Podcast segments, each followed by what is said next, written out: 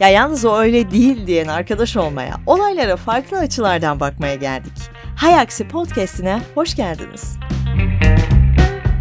Hayaksi Podcast'inin yeni bölümüne hoş geldiniz. Mehmet bugün çok gündemde olan bir konuyu konuşacağız. Aslında ne demek olduğunu araştırdığımda sandığımdan daha farklı şeyler çıkan sessiz istifa. Evet sessiz kalayım istiyorsan. Bitiyor değil mi bu kadar? ben de ses bu podcast ne olacak bilmiyorum sessiz kalayım. Pasif agresif davranayım. Yok yok. Çok güzel bir konu. Çok gözlemlediğim bir konu. Sen girişini yap. Lafım çok yani. Tamam bak tam senin dediğin şeyle bağlantılı. Mesela hiçbir şey yapmamak demek değilmiş sessiz istifa. Ben kendi sorumluluklarını da yerine getirmemek diye düşünüyordum. Halbuki bir iş yerinde çalışırken sana verilen tüm görevleri yapmak ama bir şey sorulmadan söz almamak, işte daha fazlasını yapmaya gönüllü olmamak yani çok daha böyle kritik ve daha bence acıklı bir yerde. Yani derler ya benim kafada bitti. Aynen işte tam öyle. öyle. Yani, yani kafada bitiriyor. Ee, biliyorsun öyle ki ben eğitimci olduğum için çok zaman zaman kafada bitiren arkadaşlarla eğitim yapmak zorunda kalıyorum. Bu da bir eğitimci açısından müthiş güzel bir motivasyon, müthiş bir mücadele. Yani kurumunu daha iyi yere getirme, kendini daha iyi yere getirme konusunda fikirler paylaşabileceğim bir ortamda için için adam diyor ki Allah senin de o kurumun da o müşterinin de sonunu boş bırakıyorum.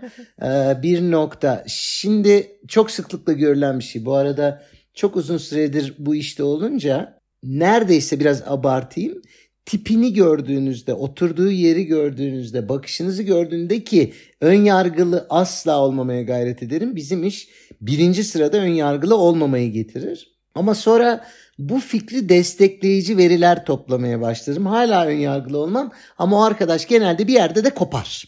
O tip arkadaşlar. Şimdi şöyle oluyor. Benim gözlemimi söylüyorum. Sonra sen bu işin bilim tarafı ve araştırma kısmında güçlendirirsin. Birincisi mecbur kalmışlar orada durmaya. Ee, hep herkesin kredi borcu var. Herkesin kredi kartları var. Herkesin hayatta kalma içgüdüsü var ya. Yiyecek, içecek, barınacak en basite indirgiyorum.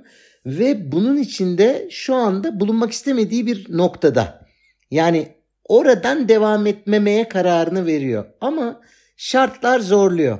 Dolayısıyla bir nevi hapis gibi hissediyor. Yani bildiğin açık cezaevi gibi.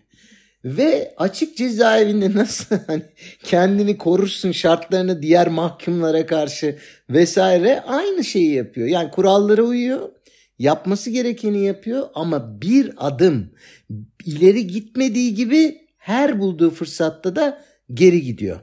Kendine zarar veriyor mu? E mutlaka veriyor. Görüyoruz. Kuruma zarar veriyor mu? Fena halde veriyor. Özellikle dışarıdaki müşteriye. Artı yanındaki yani bizim iç müşteri dediğimiz takım arkadaşı dediğimiz kişilere de inanılmaz zarar veriyor. Böyle enerjilerini diye çekiyor. Ee, öbürleri de sadece şikayet ediyor. Ne yapsam olmadı diyor. Ana giriş bu olsun lütfen. Ya burada bence gerçekten büyük bir çaresizlik var ve bunun bugünlerde artmış olmasının sebebi ekonomik zorluklar nedeniyle insanların istifa edemiyor olması. Yani gerçekte o istifayı gerçekleştiremediği için sessizce artık kendini geri plana çektiği bir noktaya geliyoruz. Burada da Sinan Canlı'nın ben bir konuşmasını dinledim sessiz istifa ile ilgili.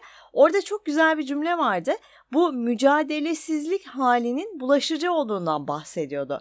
Şimdi sen de şirketlere eğitim verirken bunu gözlemliyorsun muhtemelen. Hani bir kişiyle başlayan sessiz istifa ve o çaresizlik hali o çok büyük bir düzen var ve ben bunu değiştiremem mücadelesizliği gerçekten bulaşıcı.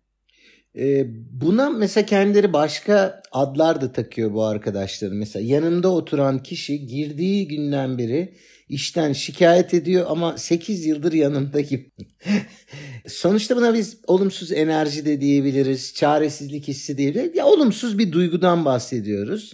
Bu olduğu zaman bu senin konuşmana yansıyor, iş yapış şekline yansıyor, hayatının diğer sosyal tarafına yansıyor.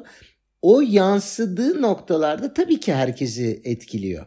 Zaten başında söylediğim gibi mücadele için insanın bir, bir hedefi olması lazım. Öyle değil mi yani? Ben durup dururken hadi mücadele edeyim. Ne edeceksin? Öyle ben genel bir insanım mücadeleyi severim filan gibi saçma bir şey olmaz. Dolayısıyla hedefsiz kalmak buradaki ana mesele. Yani bulunduğum kurumda hedefim yok. Gitmek istediğim bir nokta yok. Yapmak istediğim bir şey yok. Hedefim olmayınca da neyin mücadelesini vereyim diyor. Yani aslında birinin gelip onu kurtarmasını bekliyor ya da olur olmaz bir şans çıkmasını bekliyor.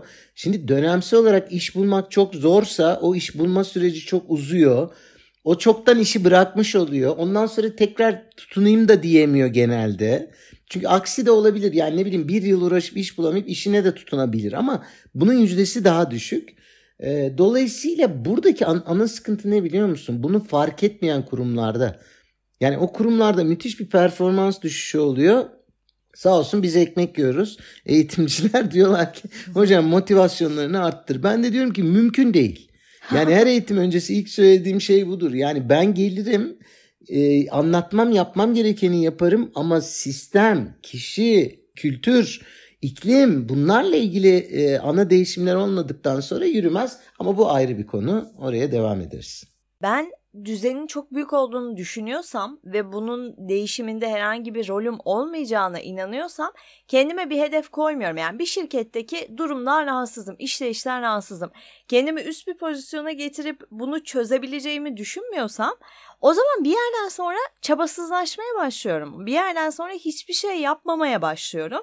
E, hatta yine Sinan Canan şöyle anlatıyordu ki bu bana inanılmaz tanıdık geldi. Herkese de öyle gelecektir. Mutlaka iş yaşamınızda böyle bir şey olmuştur. Herkes manyağın yanında. Yani öyle bir olur ki kendini çok yalnız hissedersin. Çok haklısındır ama yani ikna edemezsin diğer insanları. Ve bir yerden sonra kendini geri çekiyorsun haliyle. Oradaki zaten ana fikir o manyağın ikna edilip edilmemesi gerektiği fikri. Şimdi gel istersen biraz onun üstüne gidelim. Hepimizin hayalinde mükemmel bir iş yeri beklentisi vardır. Bu insanın doğasındadır. Hepsi birbirinden iyi, benle empati kurabilen nazik insanlarla birlikte çalışacağım. Yapacağım işi yaparken hep doğru kararları vereceğim.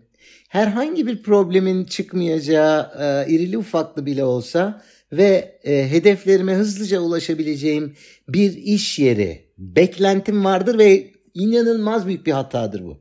Ama insanın bu gereksiz iyimserliği var ya bazen iflah olmaz bir iyimserliği var. Bunu bekliyor. Bunun hayat tam tersini sunuyor biliyoruz. Mükemmel iş yerinde çalıştın mı sen bilmiyorum. Ee, böyle bir, bir çal- çalışan birini ki. gördün mü peki? Hayır şu an kendi işimi yaparken bile kendime mükemmel iş yerini sağlayamıyorum ki. Düşün. Yani düşün bütün şartlar senin e, e, tek elinde ama yine de sağlayamıyorsun. Sonuç itibariyle aslında bu mevzu beklentiyle gerçek arasındaki kopukluk. Hmm. Şimdi buradan ileri sararım. Beklentinin içerisinde bir manyak yok. Yani sana ters gelen fikirler, ters gelen tavırlar içerisindeki biri yok. Bir, ona çok büyük tepki gösteriyorsun ve kendini yalnız değil gibi düşünüyorsun. Halbuki herkesin ihtiyaç ve beklentisi de farklı. Örnek veriyorum. Bir kısım belki ondan faydalanıyor. Bir kısım belki e, sessiz istifa yerine burada bu fırsattan manyağa yalakalık ederim. Ben de yükselirim mantığı içerisinde gidiyor. Of ya da kendi diken de... diken oldu ya gerçekten ya çok özür böyle dilerim. olur mu? E, olur tabii. Bir kısım diyor ki ya tam benim tarzımda bir adam yapma gözünü seveyim böyleleri çok. Dolayısıyla sen aslında ikinci bir beklenti yanılgısına giriyorsun. O da nedir? Herkes benim gibi düşünüyor. Yani bir gerçeklerden uzaklaştın.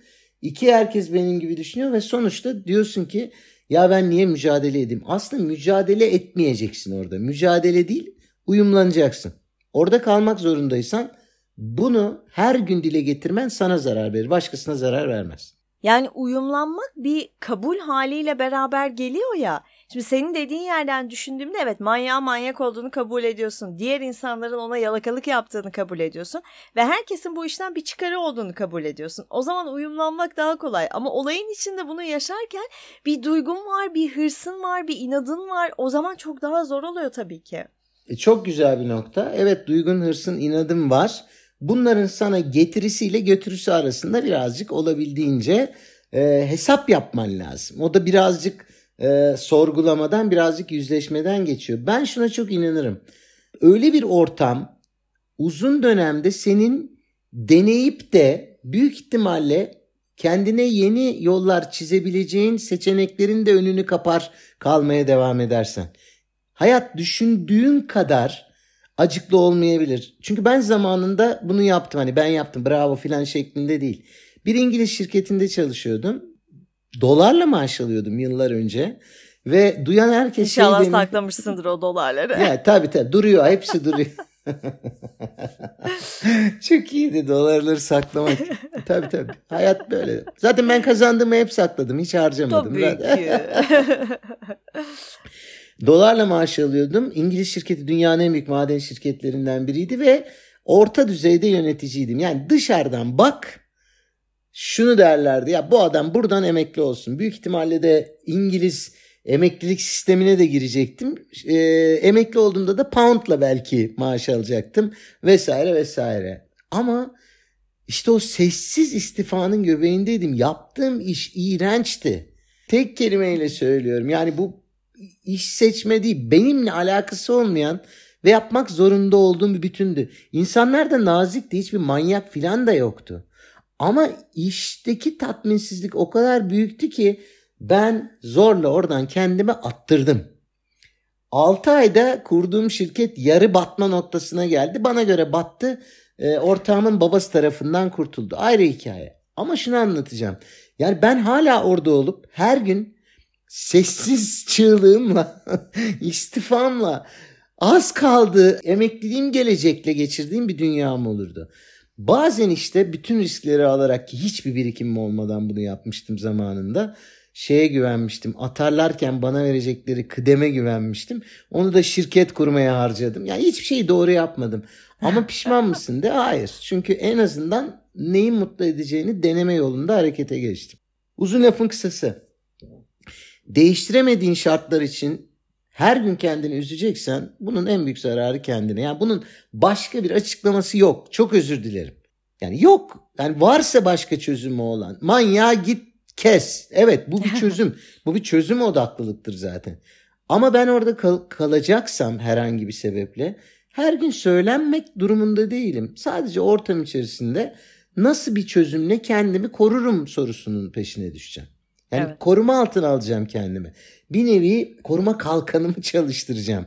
Onun her gün söylediği lafların bana zarar vermemesi için nasıl bir ruh halinde olabilirimin üzerinde duracağım. Ya bu da insana şunu getirmiyor mu? Yani manyak var. Manyak manyaklığına devam ederek puan toplarken sen onunla mücadele edebilmek için kendini zorlayıp böyle bir aşama daha kat ediyorsun. Hani bunun haksızlığını nasıl aşacağımı bilmiyorum mesela. Bir dakika. Orada başka bir nokta. Güzel bir şey. Sen diyorsunuz ki 300 Spartan e, dalacağım ben bu olaya falan. Şimdi şurada şöyle bir nokta var. Mücadeleden elde edebileceğim bir şey varsa zaten mücadele et. Çözüm odur. Ona itirazım yok. Ya benim derdim şu. Bu manyak dediğin şirketin sahibi ise ki bizim çok sıklıkla gördüğümüz bir şeydir. Yani adam şirketi bırakıp bir gün şeye gelmeyecek ya arkadaşlar bana doğru yolu gösterdiniz. Ben yıllarımı böyle yanlış yönetimlerle insanlara kötü davranarak geçirmişim. Şirketi de size bırakıyorum. Ben de dağın başına gidip artık içime döndüm filan. Yani bunu, bunu diyen birini bulma ihtimalin düşük. Yok. Hatta sıfıra çok yakın da düşük diyelim. Yani insanlık adına söylüyorum. Sonuç itibariyle bu pozisyon değerlendirmesi yapılır. Örnek veriyorum. Başka bir profesyonel çalışanla geri bildirim konusunda mücadeleye girip onun üstüyle temasa geçip bilmem ne organize edip takımı bir şeyler yapmayı deneyebilirsin. Ama her durumda böylesini getirmiyor. Ama yılmak e, mutlaka denedikten sonra olması gereken bir şey. Yani hiçbir şey denemedikten sonra olmamalı. Yani girdim 3. ay ben yapamıyorum alas mı aldık. Ne yapayım biraz daha para. Bir defa etik olarak da çok ciddi bence üzerinde düşünülmesi gereken bir şey. Yani işini yapmayıp maaş alıyorsan ayrı bir mevzu. Ama işini iyi kötü yapıp idare ediyorsan onda bile kendi potansiyeline büyük haksızlık ediyorsun. Onda bile etik değerlerine büyük ihtimalle büyük haksızlık ediyorsun. Çünkü biliyorsun ki daha fazlasını yapabilirsin. Yani sen sana haksızlık edildiğini düşünüyorsun o şirkette ama aslında sen kendine haksızlık ediyorsun. Orada hiçbir şey yapmadan durmaya devam ederek. Bu arada bu sessiz istifa çocuksu toplumlarda daha çok görülüyormuş. Çünkü bizde bir şey var ya küstüm oynamıyorum. Hani davranışları değiştirmek için herhangi bir davranışta bulunmuyorum. Sadece tavırlarımdan bir şeylerin ters gittiğinin anlaşılmasını istiyorum. E anlaşılmayınca da küstüm oynamıyorum işte sessiz istifa. Evet evet bu pasif agresif tavır bence dünya üzerinde insanlığın en büyük dertlerinden biri. Çünkü kimse kimsenin zihnini okuyamıyor. Yani o küsenlerin küstüğü bile aylar yıllar sonra ortaya çıkar. Benim e, üniversitede makine bölümünde böyle bir hikayem oldu. Dört yıl boyunca çok arkadaşlık ettiğim bir grubum vardı. Ondan sonra bu grup içerisindeki iki kişi biz mezun olduktan sonra tamam yollarımız ayrıldı. Ben işletmede yüksek lisansa gittim. Çok sık buluşmuyorduk ama yani hiç görüşmüyor, hiç aranmıyor. Ya iki üç günde bir arardık, konuşurduk, bir şey yapardık. Aradan 20 yıl geçti, küsmüşler bana. Bir gün çıktı ortaya. İnanılmaz o, o kadar yani. inanılmaz. Senin anlamanı beklemişler ya 20 mesela. yıl 20 beklemişler. Uçakta rastladım.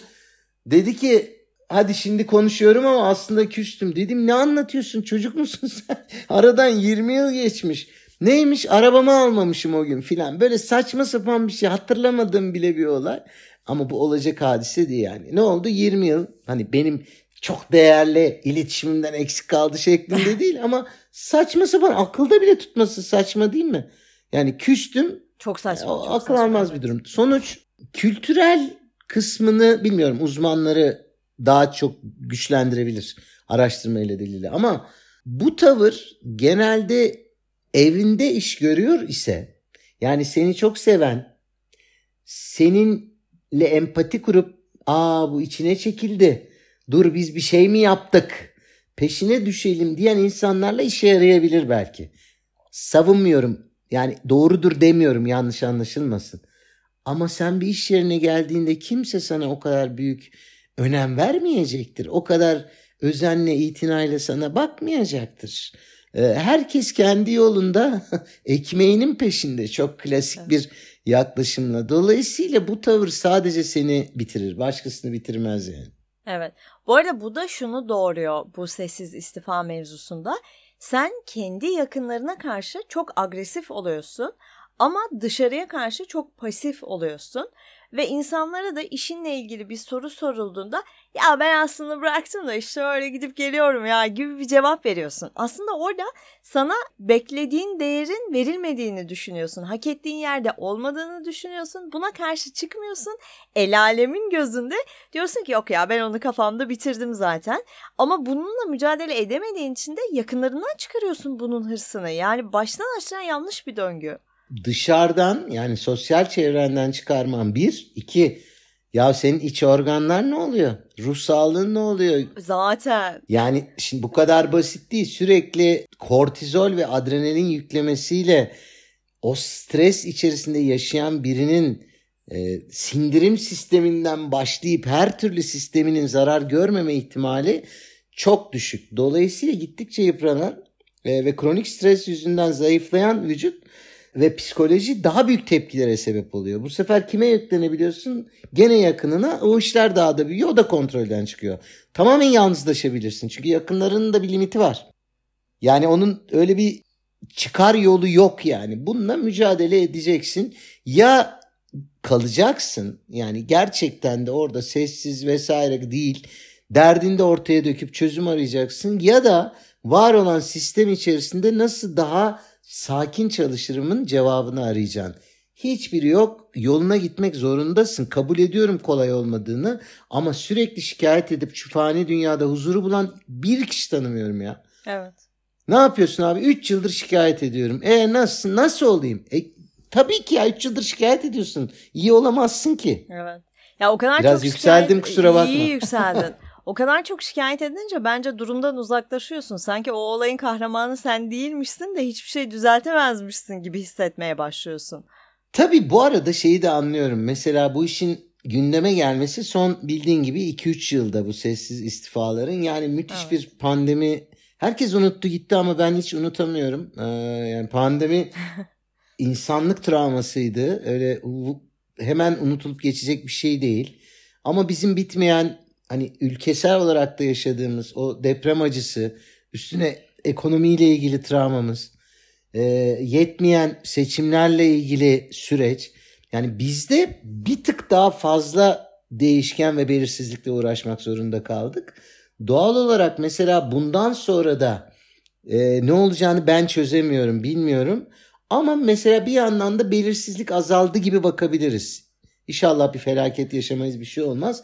Belirsizlik azalınca çünkü o zaman e, sessiz kalınma dönemi de daha kısalabiliyor. Çünkü düşün ki daha fazla iş bulma şansın var, şudur budur. Pandemide herkes hayatta kalma içgüdüsündeydi. Şimdi orada dünyanın en kötü işinde bile çalışırsan çalış olabildiğince sessiz kalıyordun. Evet, evet. Ne olacağım ben diye. Dolayısıyla biz dış faktörler yüzünden böyle dönemleri hep yaşayacağız. Bunun azaldığı ya da çoğaldığı e, periyotlar olur diye düşünüyorum. Doğru doğru yani iyi veya kötü o belirsizliğin gerçekten bitmiş olduğunu en azından şu an e, düşünebiliriz. Bu arada son olarak hadi bu bölümü bitirmeden e, şunu da konuşalım. E, biraz değindik aslında ama sen hem bir eğitimci olarak hem de kendin olarak cevap ver. Ben de öyle yapacağım. İşten tatmin olmamız gerekiyor mu? İşimizi sevmemiz, işte arkadaşlarımız olması gerekiyor mu? Yoksa o böyle gidip geldiğim bir yer mi? Bu, çok da konuşulur ya. Hani bence tatmin olmak gerekiyor. Çünkü bütün hayatın boyunca onu yapıyorsun ve çok uzun vakit harcıyorsun ona. Seni besleyecek bir yerden tatmin olmak değil ama orada geçirdiğim vakte acımamak için en azından biraz tatmin oluyor olmak ve seviyor olmak gerekiyor diye düşünüyorum. Bu bence çok güzel bir podcast konusu.